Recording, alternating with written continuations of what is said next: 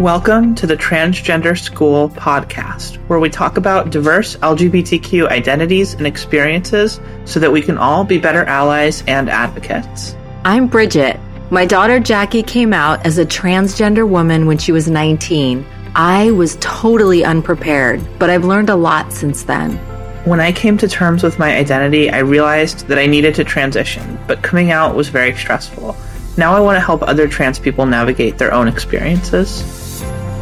Hi, everybody, and welcome back to the Transgender School podcast. We're so thrilled to have a very special guest here today, Whitney Workman, who is the manager of the Pride Center at California State University Northridge. And I'm proudly wearing my CSUN alum t-shirt for an important reason today. I was a student at Cal State Northridge for my undergrad and my graduate work. I'm also a retired professor, professor emeritus from Cal State Northridge. And I got to meet and hear Whitney speak recently at a training that I was helping to facilitate for the Educational Opportunity Program. And I was just blown away. I should have known better. I should have known more about the Pride Center. But honestly, when I was teaching, it was really toward the end of my teaching career that the Pride Center even opened up at Cal State Northridge. So when I heard Whitney's presentation about the services and the space that has been created at the Pride Center and the welcoming nature of that space for students who are LGBTQ plus and allies to come and hang out and be part of all kinds of activities and programs and discussions.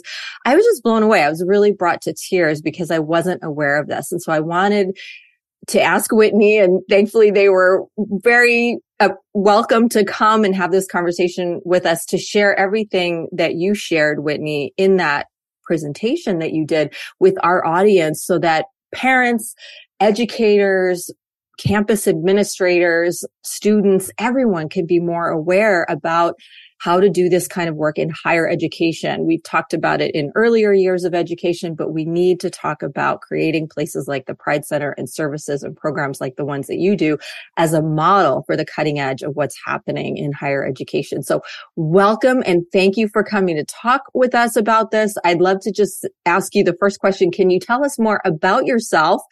And how you ended up being the manager of the Pride Center at Cal State Northridge. Yeah, so my name is Whitney Workman. My pronouns are fae or they. I grew up in Houston, Texas. I actually kind of thought I was going to end up being like a psychiatrist. So I was in one of those magnet schools that are geared towards like certain professional careers. And so mine was medical focused.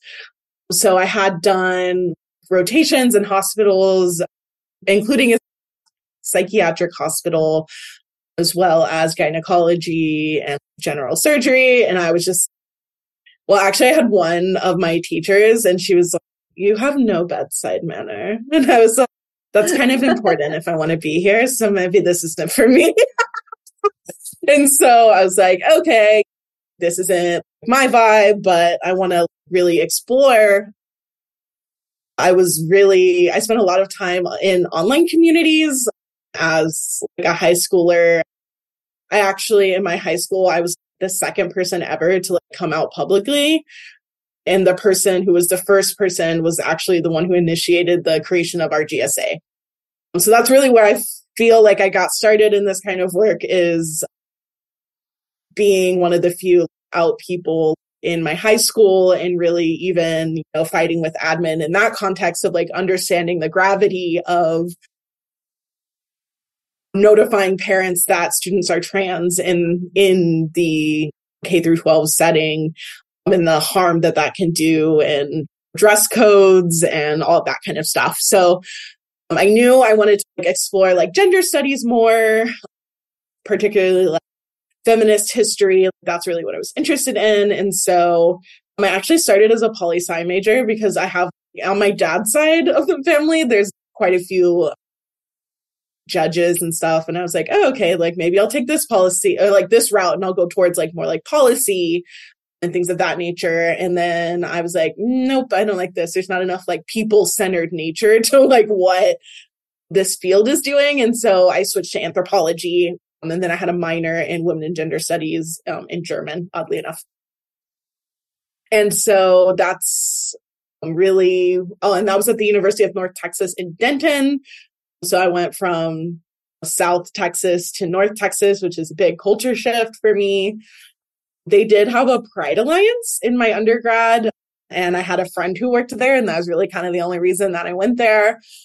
I think uh, for a lot of other campuses, the struggle is funding. That was really a big thing there is that it wasn't necessarily well supported administratively and consequently the, that meant they weren't really well funded financially either so they were sort of limited in what kind of programs and services they were able to provide and similarly and i would say like really across the nation it's pretty typical to have only two full-time staff which depending on the size of your campus like that's a lot of work for two people i didn't really like utilize those services in my undergrad i actually ended up being more involved as like an organizer as in a feminist organization and working in reproductive justice. So that's really where I started to find frameworks and theories that made sense to me in terms of working with people. And so I went to several like conferences and got to learn a lot from Loretta Ross and a lot of Black feminists. And that's really where I tried to ground my work. So then I went straight into grad school because I was like, get me out of Texas. Is the only way to get out of here fast. So I applied for the Masters of Student Affairs program at UCLA. And that's a one year accelerated program focused on the practitioner side. And so I went to UCLA for a year and I did my internship with student organizations, leadership and engagement. So I was working with student organizations primarily, but um, also I was really interested in, they have a student affairs mitigation team.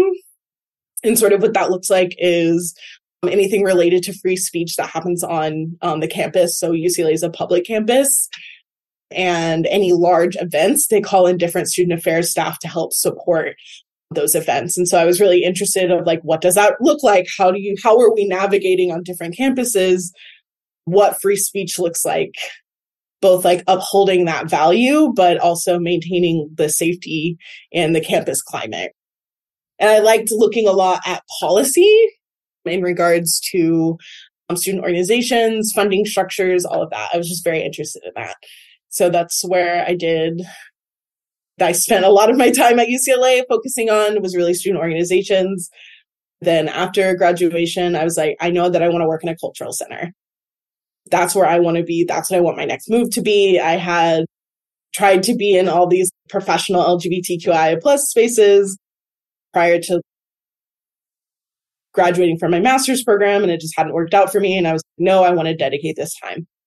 And then I was very fortunate that I have family here to support me like in the job search. And then I applied for the supervisor role here at CSUN in the Pride Center. That's where I really started about three years ago now. And in that role, I was directly supervising, I think it was still about 10 people, maybe a little less, maybe like eight or nine student staff directly and um, supporting them in creating different programs and events for the LGBTQIA plus community on our campus. Um, I did do some walk-in appointments for any students that were looking for any additional services or just to kind of talk to somebody on campus. And then I really feel like I ended up leaning more into that relationship building aspect of working with students. And so as you start to build that rapport with students, like more students start showing up. And so that really started to become a lot of the work that I was trying to do was really understand the context of the university and the experience for LGBTQI plus students across the campus because different students have very different experiences based on what department, programs, and social spaces that they end up in. And so I really wanted to get sort of an idea of what the diverse set of experiences were on campus and really supporting what do you want to do? What do you want to accomplish? And helping them do that in a strategic way. And so that's really what I was, and a lot of, I found a lot of I think I'd always had passion for training. So in in organizing, I had done quite a few workshops on different topics regarding feminist movements, putting them in context in like organizing history and specifically trainings on Black women Black queer women in their experiences. And then when I started in the supervisor role, that was something that I wanted to lean into. Is I think I really like training. I like that like hands-on experience to really sit down and meet somebody where they're at and support them in their growth and development in whatever like knowledge area that I was working in. And so as COVID happened, we had some major transitions within our organization and we really just got to the point where we we're like, we really need somebody who is able to directly oversee and support all of the resource centers housed under the USU. And so when that position was created, that's how Serena Loeb became the assistant director of resource centers, who was previously the manager. Serena had been the only full time staff in the beginning when we opened in 2013, the first full time staff member of the Pride Center. And as she moved up into that role, I started in a coordinator, like an acting coordinator role, as I was like gaining the professional experience to really take over the manager role that I'm in now as of like two months ago officially, I think. Something like Congratulations. that. Congratulations. Um, thank you. That's amazing. Yeah that's how I got here today, pretty much. Awesome. Thank you for sharing so much of your story. And I'm I'm curious if you could share for our audience, for people who might not have gone to school with a Pride Center or might not have gone to a school when it had a Pride Center. What is a Pride Center? What is the value of having a Pride Center on campus? Yeah, so a Pride Center is really the LGBTQI plus campus resource center on any campus. So the names of it varies. So I'll speak to California specifically. We have the UC system and then we have the Cal State system. Um, and they have different historical contexts of how the their LGBTQI plus campus resource centers came to be. For a lot of the Cal States, even though there was a lot of activism, CSUN even in particular around ethnic studies in different ethnic and cultural specific spaces.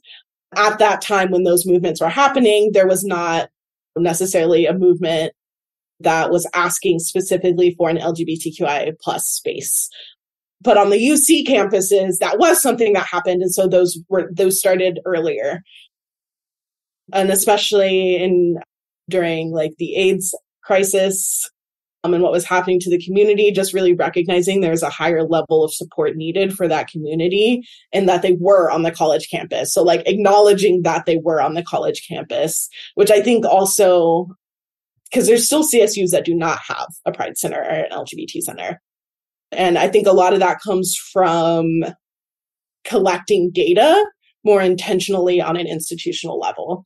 Um, so I think being able to prove that those students are there and getting an idea about their experience, whether it's through campus climate or directly through student demands. And that's really how our Pride Center was created was directly from student organizing. Students said there is not a space for me to get support specifically as an LGBTQIA plus student. I don't feel safe on this campus and I want a space that's mine to form community and feel safe that's how our center was created directly through those efforts. I know Cal State Dominguez Hills just opened theirs a couple years ago, and they just also expanded to a Latinx cultural resource center. And so, same thing. They were students who were just doing the work in their student organization, serving their their peers in that way, and then that led to a demand for space and institutional support through providing that space. And so generally I will say we all have different ways that we're able to function. We're a little different because we're located under the University Student Union, which is an auxiliary. So we're not directly under the state. And so the way that we function is a little bit different as we're able to function as a nonprofit organization. Really, I, I mean, like when Serena started and working with the students, I really just tried to understand holistically what LGBTQI plus student needs are on the campus. And I look at our funding, our current programming structure, our staff, all of those things. And I'm, and I see how can we provide that support? Or how can we build relationships with community partners and make sure they have access to that support? And then the other part is the physical space of creating a colorful welcoming space that's meaningful to the community. And some of that is really difficult and you really have to lean into conflict resolution and like restorative justice of what happens when somebody has a negative experience in this space. How do we mend that relationship and recognize that we really try to build the culture of we are all community and we are like accountable for our actions and the harm that we do within that community and we also support each other for all the good of all the good things and positive things that we bring into the space and uplift the people doing those work Thank you for that context and that background. And I definitely get the feeling that what you're doing at Cal State Northridge could be a model for for all of the universities in the entire country. I was incredibly impressed, as I said, with the services that you have and the space that you've created and having been in the space a couple times now it's amazing. It's incredible. It's very intentionally created and crafted. And, and I had not been aware of all of the things that you, the resources that you have available for students. So I, we want to ask you about that. But before we get into the specifics of the programs you have and how you created the space, I want to just kind of reach out to our listeners and say that we're coming from different perspectives and this is valuable for a variety of reasons. One being I wanted to just bring up Jackie's experience as a college student, but I'll start with my experience as a parent. Jackie came out halfway through college pretty much as a as a trans woman and transitioned I think largely between her second and third year of college. And so, but that was in San Francisco, which we all have certain ideas about San Francisco and they may or may not be true. And as a parent looking back, this was six years ago, it's kind of surprising to me, having come from being a professor at a university, and I did know about the Pride Center at CSUN at that time. I never thought to encourage her to look for resources on campus. I that you probably don't remember us having any of those conversations, Jackie. And I don't think she thought, while I'm sure her campus had resources, I don't think she thought to really look into the resources available on campus.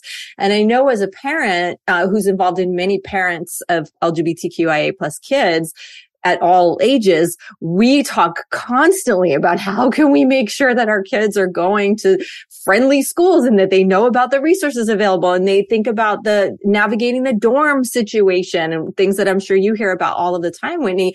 So looking back, it's kind of surprising to me that I, it didn't even occur to me, which is why we want to be having this conversation with you, Whitney, to make parents aware, to make young people aware, to make people at universities, working at universities aware. And Jackie, just can you speak to that since that was your experience and you, you didn't really look to campus resources to support you through that time, even though I know you've talked about what a challenging time that was.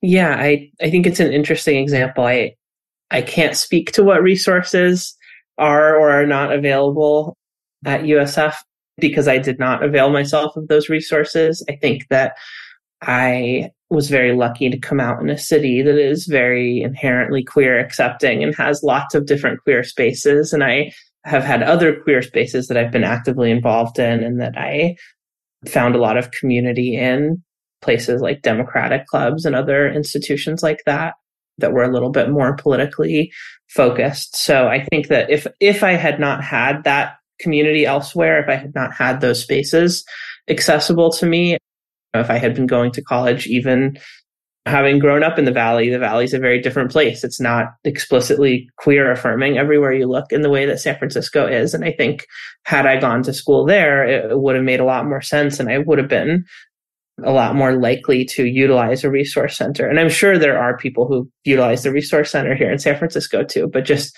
for me, that was, that was my personal experience. And Jackie, just to follow up on that a little bit before we get into the CSUN model, the Cal State Northridge model, from what I recall, your school was very supportive. Is that correct in terms of changing your name and your pronouns and your professors were on board and there was not really a lot of difficulty around that, which Whitney, you probably hear a lot about this and help students navigate this. I know that while I was still teaching at CSUN, professors were not all aware and campus, the campus community was not all aware or as informed as we now have become because we we've learned a lot in that time. But Jackie, from what I recall, was that your experience? Yeah, I was really lucky. I mean, I had probably two professors who I had had classes with them prior to coming out, and I had classes with them the first semester after I was out. So I sent them both an email and said, heads up, I am transitioning and this is my name and these are my pronouns. They both said, great, no problem. And they both were pretty on top of it and weren't really misgendering me or dead naming me in class, despite having known me before. Similarly, I sent the administration an email and got my updated ID pretty quickly. So I had a really smooth experience. And I'm, I'm sure that if I hadn't, I probably would have turned to a pride center or whatever our equivalent was, because I'm sure that not everyone is so lucky to have totally accepting teachers who are going to, or professors who are going to be really good with pronouns and names or really accepting and supportive administration staff who are just going to easily get you that new ID and all, all those things. And thankfully I, I was not living in the dorms at the time I came out, that that definitely would have complicated things a fair amount as well. Thank you, Jackie. So I think that's a nice segue into asking Whitney to tell us more about the services and the space, because I know for a fact that these are the kinds of things that you really help students with. You talk to us about where to go in online to the portal and put a name and, and pronouns and things like that. So tell us about the services. That would be great. Uh, so CSUN, I'll start with preferred name. Um, CSUN does have a preferred name process. Um, we're currently evaluating where it's at and how we want to continue to adapt it to better meet students' needs and particularly trans students' needs. And also, me and my colleagues at other CSUs are really trying to look how to integrate it throughout this system. Um, so that's something that we're trying to do to where, okay, and really I was looking at it as oh, I also worked at the Dean of Students all four years of my undergrad.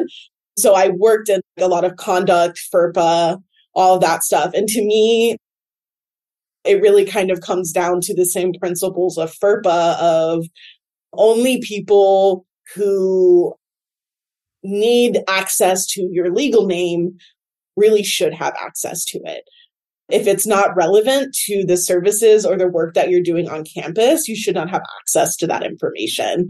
And so that's really kind of the direction that we're moving is finding ways to accomplish that. Because as we've heard feedback from students, they really agree that there's that keeps coming up is there's no reason for them to have that name. I don't use that name and it's not relevant to any interaction that I have with that person you are able to add a preferred name within the portal and you just go to your student center and you're able to change your first name. So something we're working on is also being able to change your last name because obviously the preferred name option d- definitely helps trans students specifically, but there's a lot of other reasons why people change their name or a lot of other reasons why someone may need to change their last name and why that would be meaningful to them and impactful to their educational experience. So really just looking at that again holistically what what is the need and how do we create this service to meet that need? Um, you are also able to put pronouns. I believe when professors pull their rosters, the pronouns are available for them to see. But I think just the way that rosters work, you get to select what you want it to print out and what you want visible to you. So sometimes that's a challenge is really some faculty not recognizing the um, importance of having that information, particularly if you're gonna call roll or if you're trying to learn how to address your students. I think like most of us have accepted that it's important to pronounce people's names correctly. It's important to have the correct name for somebody. But I think really that gap is it's also important to know someone's pronouns, especially if you're in a context like a classroom where you're going to, you know, you want your students to engage and you want to be able to appropriately gender and communicate with them. Again, that's something we're working on. And it's also a drop down right now. So I'm I'm definitely advocating for it to be just a text box, just with the recognition that people like me, like I use a neo pronoun. And there's so many neo pronouns that exist. There's no way we're going to be able to keep up with it in a list. So just realistically time and labor looking. Like it just makes more sense for it to be an open text box. Right? And so students currently are only able to select to change their name in Canvas. And then the other one is their email. So their name will change directly in their email. I'm also working on the notification because I think people get confused. If you change, like, say you want to change your name in Canvas, but you weren't ready to change your name in your email, and then you go back and do that later, you don't get that additional confirmation. So I just want to make it really clear and easy process. That's really the goal there. And then the Pride Center, like I said, we provide that physical community building space. We have a TV, we have a media library. So that includes books and DVDs and even CDs, I think. And then we have our couches, we have computer workstations, and then we have a sexual health resource station. So we have free external and internal condoms, dental dams, um, water based and silicone based lube. And then we also have a little bit of flavored lube left, but we've moved away from that because I want more people to use lube safely in a number of circumstances. And then if students have any questions about how to use those items, they can ask the front desk, or if they want to have a more private one on one conversation, I'm happy to walk them through how those things work.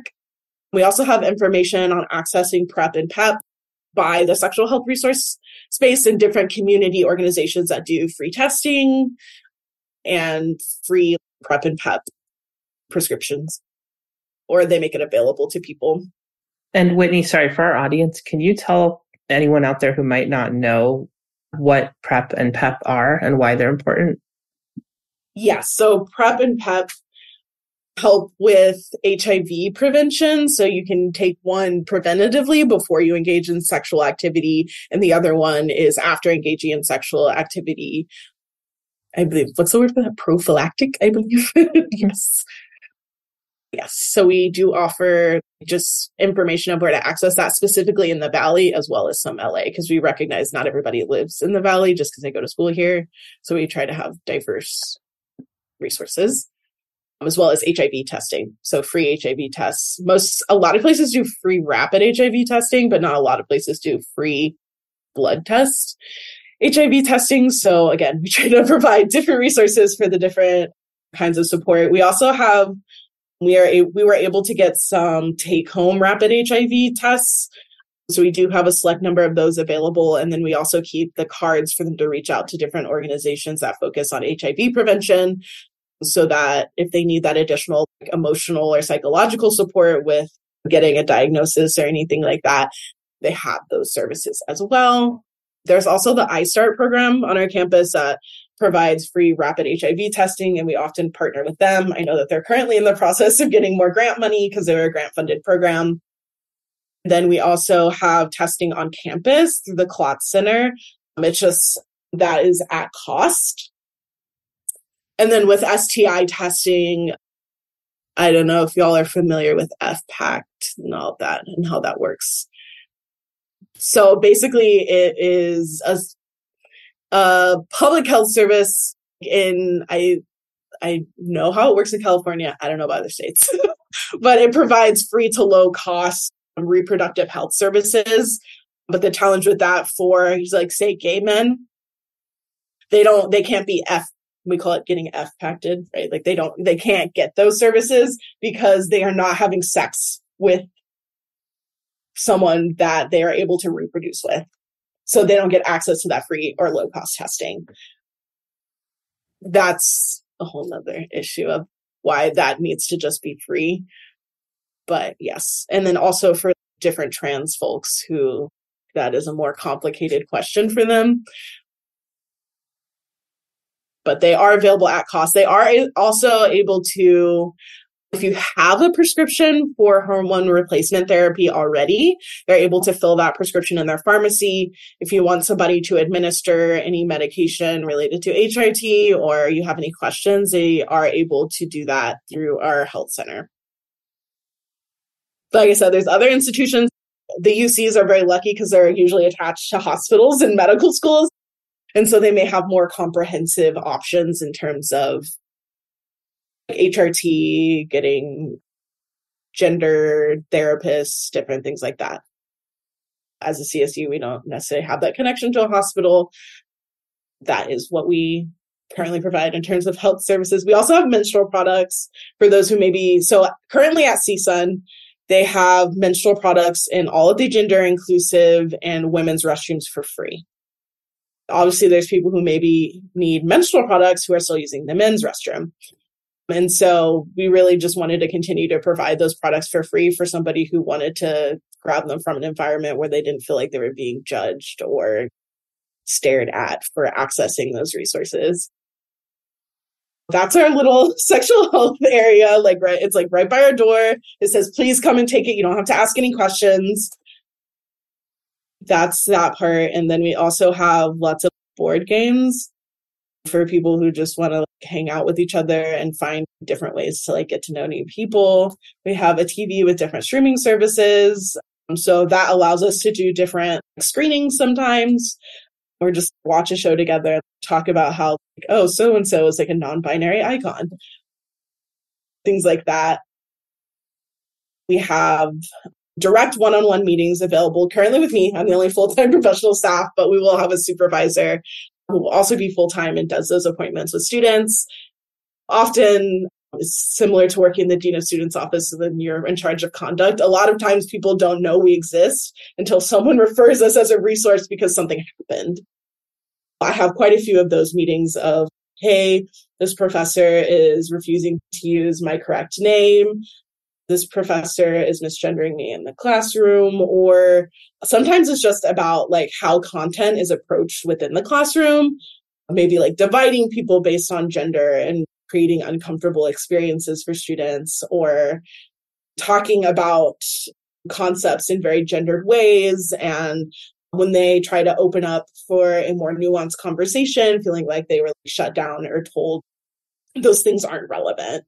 Um, so that's especially because we have folks i have folks in like ctva so yes you're working on campus and doing like film projects on campus, but you may also be working with outside entities on a film project. And so those kind of gray areas of like, how do I approach this? Because I can't go to the school to advocate for me. So what does it look like to have those kinds of conversations in a professional setting?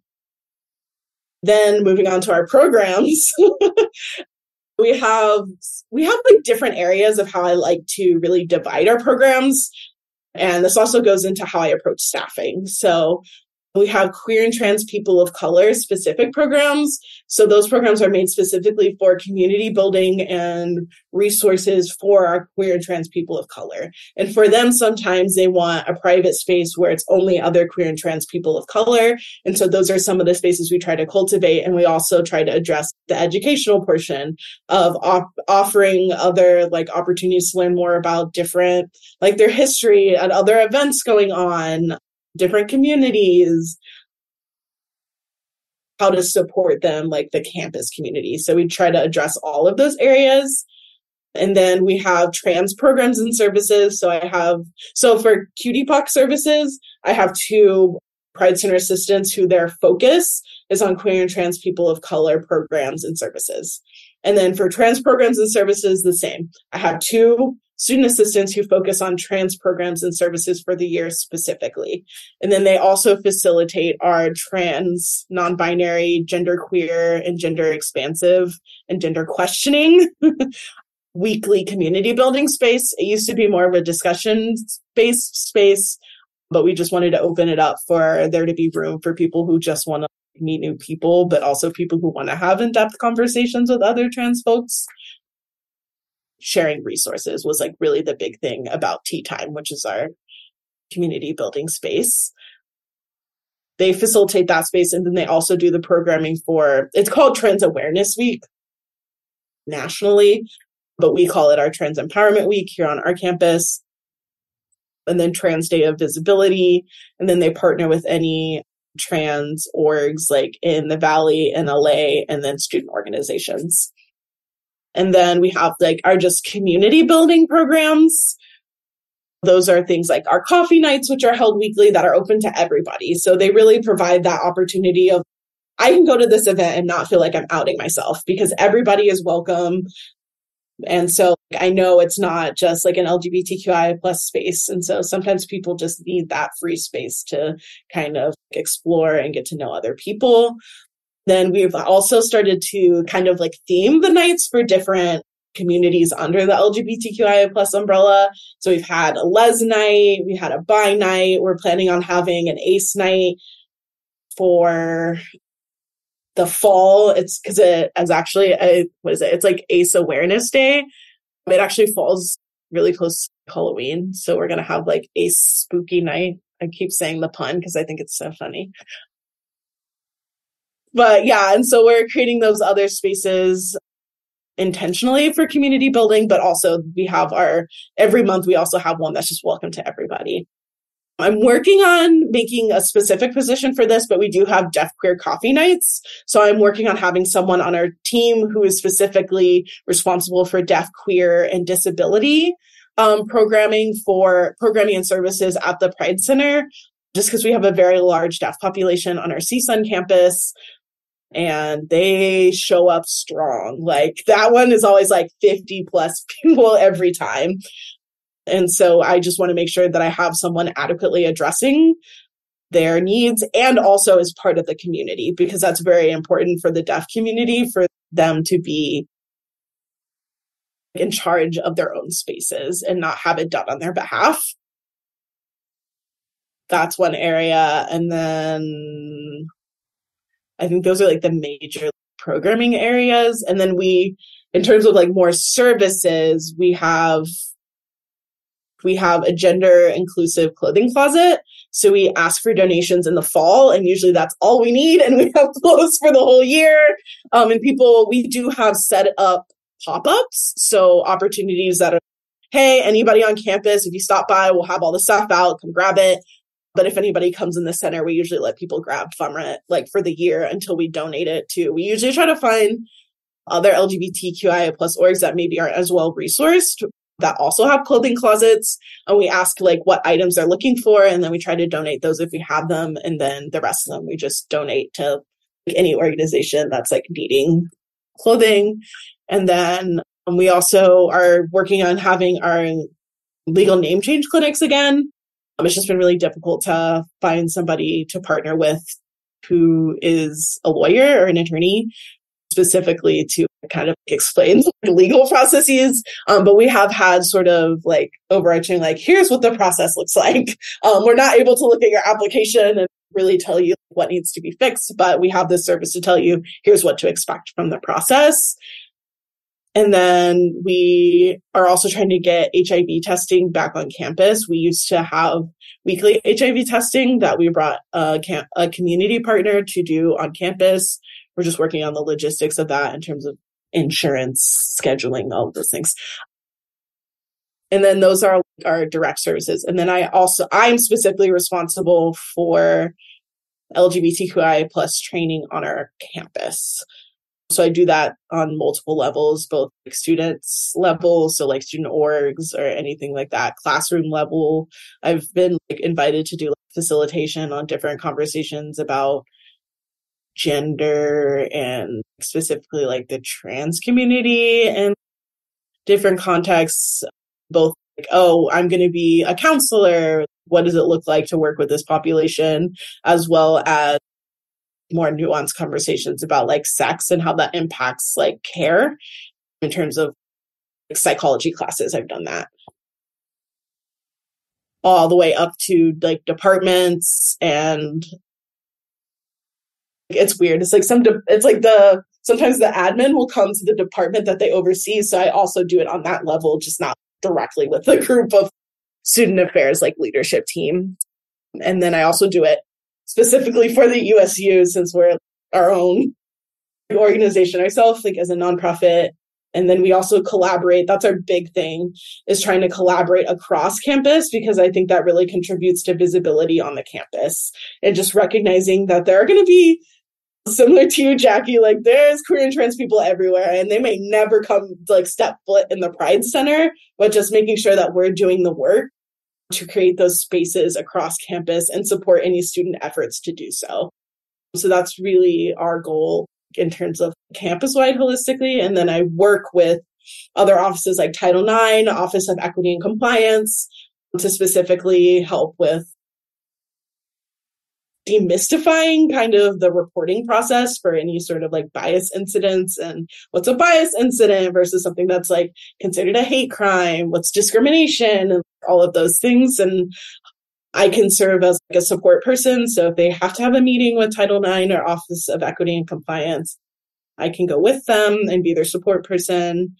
And then we also work with like Strength United and they provide, they have a Pride United under their program and they do specific different um, support groups for LGBTQI plus survivors of intimate partner violence and sexual assault. So they focus on that. And then UCS, so University Counseling Services, also has support groups for the LGBTQI plus community. We were fortunate enough to have a postdoc that identified as trans to facilitate a trans and non-binary support group as well this year. And that was virtual. So that was exciting. So we're hoping that they continue to have somebody on their team so that we can continue to provide that support group space. And that's actually not because it is virtual, but like even if they held it in person, we likely wouldn't do it in the Pride Center because again, there's certain people who their issue is I had a negative experience in the Pride Center and I don't want to go back. And that's totally fine. This doesn't have to be your space, but I want to make sure that you have the resources and support that you need. And I think that's everything. that's a lot. And I really appreciate the level of detail and and just all the amazing work you're doing for the for the community at CSUN. Thank you. Thank you. Same here. Yeah. I'm I don't know if you had a did you have a question, Jackie? I have a question, but I can I did, but you should go first because mine might take us in a whole other direction. Oh, okay. Okay. So well, mine's just, it's probably pretty quick, but kind of building on what you said. As Jackie said, you have so much, you offer so much and you're doing so much. Thank you, Whitney, for all that you're doing for our students. I still feel very much part of the family of the campus community. And it just makes me so happy to know that all of this is available for our students. And I'm curious, I'm imagining people listening who are part of much smaller programs at smaller campuses or just getting some kind of Pride Center off the ground. What have you found are the most successful ways to do outreach to make sure that students know about your services? I, I know now we have social media and you're visiting classes. And as I said, you're partnering, or as you said, you're partnering. If somebody's just getting started, what's the best way to really get the word out? I think one is just building connections with colleagues across campus because then once they know you exist, they invite you to their spaces. That's how we've been able to do classroom presentations. The example here, we have a University 100 class. And so they typically invite us to each of the sections to just talk about the Pride Center as a resource because the whole point of that is getting to know the campus queer studies, a lot of the professors will invite me for one class. And then they usually provide extra credit for coming to a Pride Center event and then writing an assignment based on that. And so I think there's other areas that aren't queer studies that also do that. Like I believe journalism does that. Like they require them to go to like an LGBTQI plus event or like it's like one specific community and we're one of them. So that's one is when you work with faculty on that level, they can find ways to like, incentivize students to get involved or come learn about us as a resource or invite us into that space. And then the other level is yes, social media is a big one for students. Primarily utilize Instagram, and that's gone well for us. Everybody wants us to make a TikTok, but I'm like, it's so much work. but if I have a student who's passionate about it, it'll happen. because I do have a social media specific student. And then the other part is on the ground, kind of talking to people. So I had a student this year who was one of my um, trans programs and services assistants, and they were like, I'm just going to walk around with the flyers and go talk to people and see what buildings I can put our flyers up in. So I think that's important. And then we do tabling both on campus and like now different high schools have actually started to have like their own little pride events towards the end of the year. So that was really sweet. We got invited to a high school to come be there and just getting to hear high schoolers be like, this is so cool. I want to go to CSUN. I want to go hang out in the Pride Center. So that's really one of my goals for this year that I've set for myself is trying to build those sort of those more access kind of relationships. So going to high schools and like supporting them in whatever like, LGBTQIA plus related support programs that they're trying to have at their school. And I really want to start doing more tours of our space or inviting them to come visit all of that stuff so like people because i think what i hear from a lot of people who are like born and raised in the valley is they're like oh it's so conservative and there's nothing here for me somos familia valle eh, like they're like a community resource that is doing amazing work here. They were part of building san fernando valley pride this year. That was a beautiful event and i was so happy that we were invited to come to their resource fair. So that's another thing we do resource fairs for any lgbtqi plus events going on in the community like i said i just try to be in a lot of different spaces and like encourage my students to collaborate in different events like when it makes sense. And that really also highlights very that's our like, intersectional lens within our programming approach is that again recognizing people are queer and a bunch of other things. They're trans and a bunch of other things and they don't necessarily have to be in the lgbtqia plus space to have that type of community building or have those types of spaces so i'm trying to find the right way to frame my next question you brought up free speech earlier as an issue that people often bring up in these conversations. It reminded me of an incident recently at San Francisco State where some, I can't even remember her name, but some woman who came in like fifth place in a swimming competition that a trans woman happened to also compete in came to speak. She was invited by the college Republicans or something like that.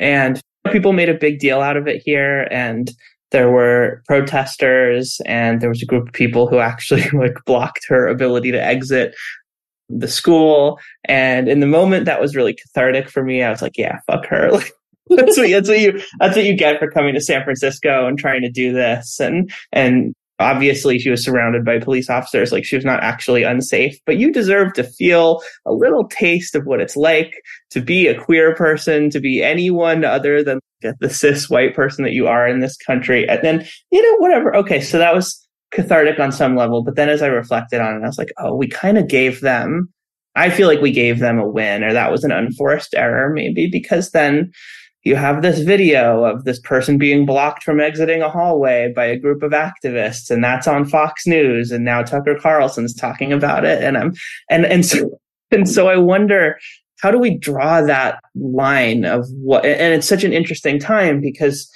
being LGBTQ is a protected makes you a protected class in California. It, it does in most blue states in the country but it doesn't at, at a national level. And so what where is that line between free speech and between either giving conservatives a win or censoring someone and ha- and how do you and where is that line between free speech and harassment and discrimination and hate speech and how do you how do you navigate that as someone who I imagine is in the midst of a lot of these conversations? Yeah. It's a lot of it depends on the like context of what's happening. So we're a public institution. So what this looks like at a private institution is completely different because they have more control over that. When you're a public campus, it's not just like anybody can come to your campus. It's like anybody can come physically on your campus. And that also plays into protesting and how counter protesting or all those things. And so I think this is going to be continue continue to be a hot topic in higher education. Um, and i think none of us have really figured out how that's going to look like. And really in my experience it's you get to come because like a lot of times they're brought by student groups. So it's different when a student group brings them versus they're trying to rent out space from the university to host their own event so those are different things. So what might come up is the level of risk. If I bring you to this campus, I might require additional security is usually what happens. for like controversial speakers like that. They're like, okay, we're requiring that you have this level of security. Line management is going to look like this because you're going to need barricades.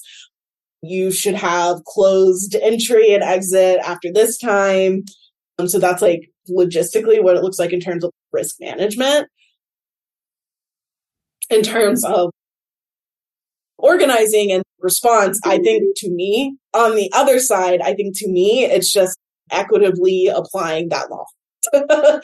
and so when people are counter organizing, you shouldn't be chastising them like they're doing something they're not supposed to. Because they're also exercising their free speech in response to that person. And I think it's also, and being consistent in that you're applying it in the same ways. So it shouldn't be like, oh, certain groups are told no and other ones are told yes. And some of that comes down to money. And so some people some people might decide not to have an event because they don't have the money to cover the security or things like that. And so I'd say like on our campus, I think, like I said, it's really working closely with equity and compliance and Title IX to really understand one, like what does a student want to gain out of reporting? What is their expectation about outcome? And then two, what are we legally responsible for documenting? And three, having the student understand what it means to report. Because I think a lot of people don't know that just because you report doesn't mean you have to be involved in the investigation. Just because you report doesn't mean there is an investigation. Sometimes it's just about when we have it documented that those things happen, they're represented. Again, it's represented in the data, and that's something that the university is accountable to having to address. That's typically why, like, if I'm having a conversation with a student and I'm like, hey, I really encourage you to report this just because, just so that it's documented. And so, especially with like faculty members, if they're doing this to multiple students, that's being documented so that they're not like, oh, we didn't know about this. How was there any way for us to know about this? And then in terms of protesting in response to that, I mean, I think a lot of times their goal is to reinforce their persecution complex. But I also think what they don't, I mean, kind of to your point, is yes, they're expecting that persecution, but that doesn't mean it's ineffective to, like you said, recreate the level of how we feel unsafe in our day to day lives. And responding in that way, I think really kind of what I try to tell students who are thinking about organizing in that way is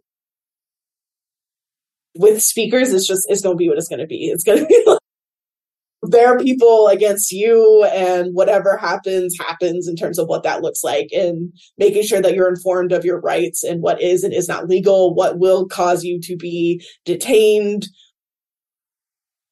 do you have a partner who's willing to cover the cost of bail if people are arrested being prepared in those ways?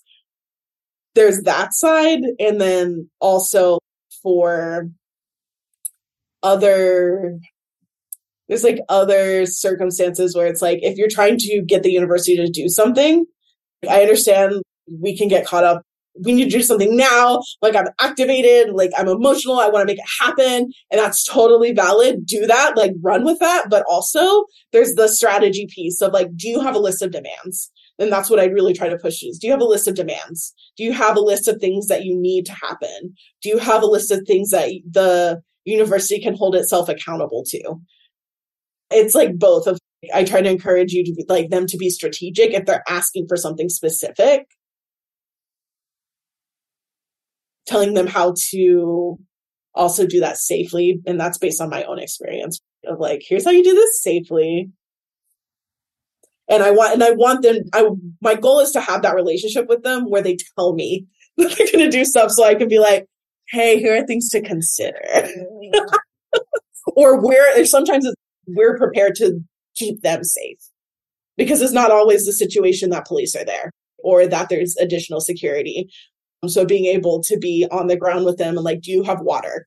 Like, like the USU did that when there was protests happening on our campus after George Floyd, the USU was out there. We're like, do you have water? Do you need snacks? Supporting them in that way. That is some great organizing advice. I hope everyone's listening. Definitely. Good, good topics of conversation. I think this is going to really help people see what's possible, how to really provide a rigorous set of programs and services and support and to really staff it and fund it in the way that it deserves. And I could see I'm sure you could do a lot more, even a lot more. And I'm sure you would like to see a lot more support and funding. And we hope that you will. So I'm curious, Whitney, as we kind of wind down and, and really express our gratitude for you for sharing so much rich, valuable information about what you've created and how that can be a model and what Cal State Northridge has created in the Pride Center and, and how that can be a model for other universities, other higher education institutions. What else would you like people to know? What would you like our listeners to know about how to do this and how to do it well? I just think I want to touch on my future goals. And I think also I just had, we had our Southwest regional meetup for, so I met up with my colleagues from other LGBT centers. And so I think what we all notice is we're all trying to have LGBTQI plus resources. And I think this has continued to be a trend of there's, there just needs to be trans specific resources and support. And there needs to be somebody who is specifically responsible for that work because this is hundreds of years of policy and practice on us. It's often like we're pulled in the room and we're like, great, we want to do this work, but that's a lot of work to do it well. So I think a lot of us are starting to have trans like care specialists or they, they've called them different terms on different campuses so that's really my hope is that we are able to add that here at CSUN because that's really been something that the students have voiced that they want. I think it's also necessarily of like we were talking about trans healthcare and trans support and like what that looks like. The thing about that is it's never just the medical transition. It's never just the social or all the other aspects of transition. And it's so much more issues that intersect with other issues that make things complicated and make things difficult. And honestly, it leads to, um, on the educational context, um, somebody leaving the institution because they're just not able to focus on their education in that way or all of those things. And so really looking at holistically, what does it mean to support trans students? And they can't be, there's so many issues and like structures that need to be built. It can't just be all under the LGBT center. That's really my recommendation is just getting to know your campus, getting to know your students, building relationships with them, so that you really, when they need something, they come to you. When there's a concern that they're having, they come to you. I just let them let me know what's going on because the, there's new people coming on this campus every year. Now every semester, now that we we've changed our admit policy, things are always going to be changing because there's different people on this campus and i just try to keep that in mind and i'm i'm really hopeful for the future that we are able to have some sort of position like that and really start to dig in systemically at some of the things going on here. These institutions were built for wealthy plantation owners and so it's never going to be a liberatory system in that way but at the very least i think trans folks and LGBTQIA plus folks deserve like the equity to have the opportunity for access to education, whatever that looks like for them, whether it's in the higher ed context or other ways. We need to invest in the well being and the thriving and lives of trans people. Very well said. And I, I just want to say, as a Yeah, as a mom who of of a daughter who came out and transitioned during her college years, it's very heartening to hear that. And and as part of support groups with many parents who have younger kids who are looking to going to college who are trans, I really I think they're going to find a lot of comfort in hearing everything you've shared and especially that last piece about how important this is because navigating the medical health care that's needed, the mental health care that might be, you know, helpful, the, the navigating professors and pronouns and gender related kinds of activities in class. And i think back to how how clueless i was and and didn't really think about a lot of those things. So i think that support is so needed and there's a long way to go and a lot of young people are are not getting the support that they need to be able to thrive in higher education or to feel safe entering higher education as as trans and non-binary people. And as you said the whole lgbtqia rainbow but i really appreciate that there are you know there are very specific trans specific concerns that that are really important to make sure there's resources and support around in higher ed Jackie, thoughts? I think this was a great episode. You know anyone who is looking at schools and considering resources that might be available, definitely share this with them. And thank you, Whitney, again for all the great work you're doing and for taking the time to record this episode. Also, my hot take to the parents don't trust the Campus Pride Index. Just go to the LGBT Center website. Ooh, that's really okay. Very good tip.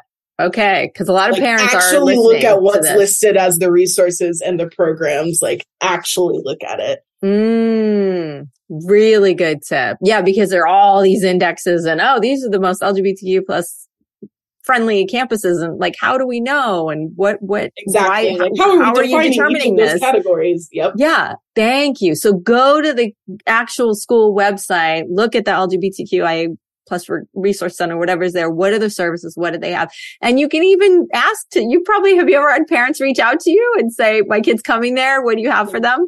Or even, yeah. or even prospective students are like, I want to yeah. know what's there. Like, is this an option? Or they just, if they live in the valley, sometimes they just come in and they're high schoolers and they're like, oh, okay, these are all the things that you do.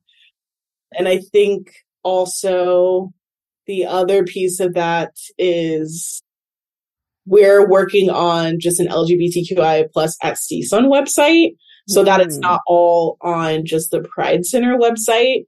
And it's going to have for that goal of like prospective students, parents, because we have an LGBTQI plus advisory committee. Mm-hmm. And so really understanding what is the experience for LGBTQI plus students? What are all of the resources across mm. campus I definitely think there's several other universities that take that approach. They just have that page and then it takes you to the different resources. So I would recommend those or the specific Pride Center website. If you have any questions, if they're at, they're usually at orientation. If they're not at orientation, that's a problem and a red flag already. mm-hmm. Like if they're mm-hmm. not at any part of like the mm-hmm. admit process, just connecting with them and be like asking those follow up questions of I get that all the time from parents like, hey, like students, very specific, specific circumstances. Can you help them? And I go, yes. I love it. I'm so glad you brought that up before we wrapped up, Whitney, because I think a lot of schools just kind of like rainbow capitalism, all these companies trying to say, oh, we're LGBTQ friendly, but they're not in their policies and their services all the universities now want to say, oh, we have a pride center or we have we have the LGBTQIA plus housing dorm or dorm specific, but that's not enough. They, they, of course they want your money. they want the Or like, what does that housing actually look like? Just because you say you have it, is it actually right. affirming? Right. actually exactly. Yes. So be a little, we need to be a little skeptical. I think I hate to be cynical, but we need to really investigate that and, and ask them to show us what they've actually got to back up that claim that they're going to support our LGBT LGBTQIA plus kids. So thank you, or young people. I shouldn't say kids when you're, you're a young adult when you're coming to a university and it's a critical time in life where this support is essential. Mm-hmm. So Thank you, Whitney. We are so, so grateful for this conversation. You've taught us so much and we know this episode is going to be really popular. It's going to help a lot of people. So thank you for taking the time away from students who I'm sure are ready outside your door. Cause I know you have a very open door, warm and welcoming policy. So we'll let you get back to doing the all important work that you do. And we're so thankful to you. Thanks, Whitney. Thanks so much, y'all, for having me. Great to chat with you. Bye bye. Bye, everybody. Thank you so much for listening to our Transgender School podcast. We hope you learned something new and that you're inspired to learn more. If you enjoyed our conversation, please subscribe, rate, and review the podcast. And please be sure to check out our website, transgenderschool.org. You'll find many valuable resources there, including news about upcoming courses we'll be teaching. Make sure to join us for future podcast episodes. We'll catch you on the first Tuesday of every month.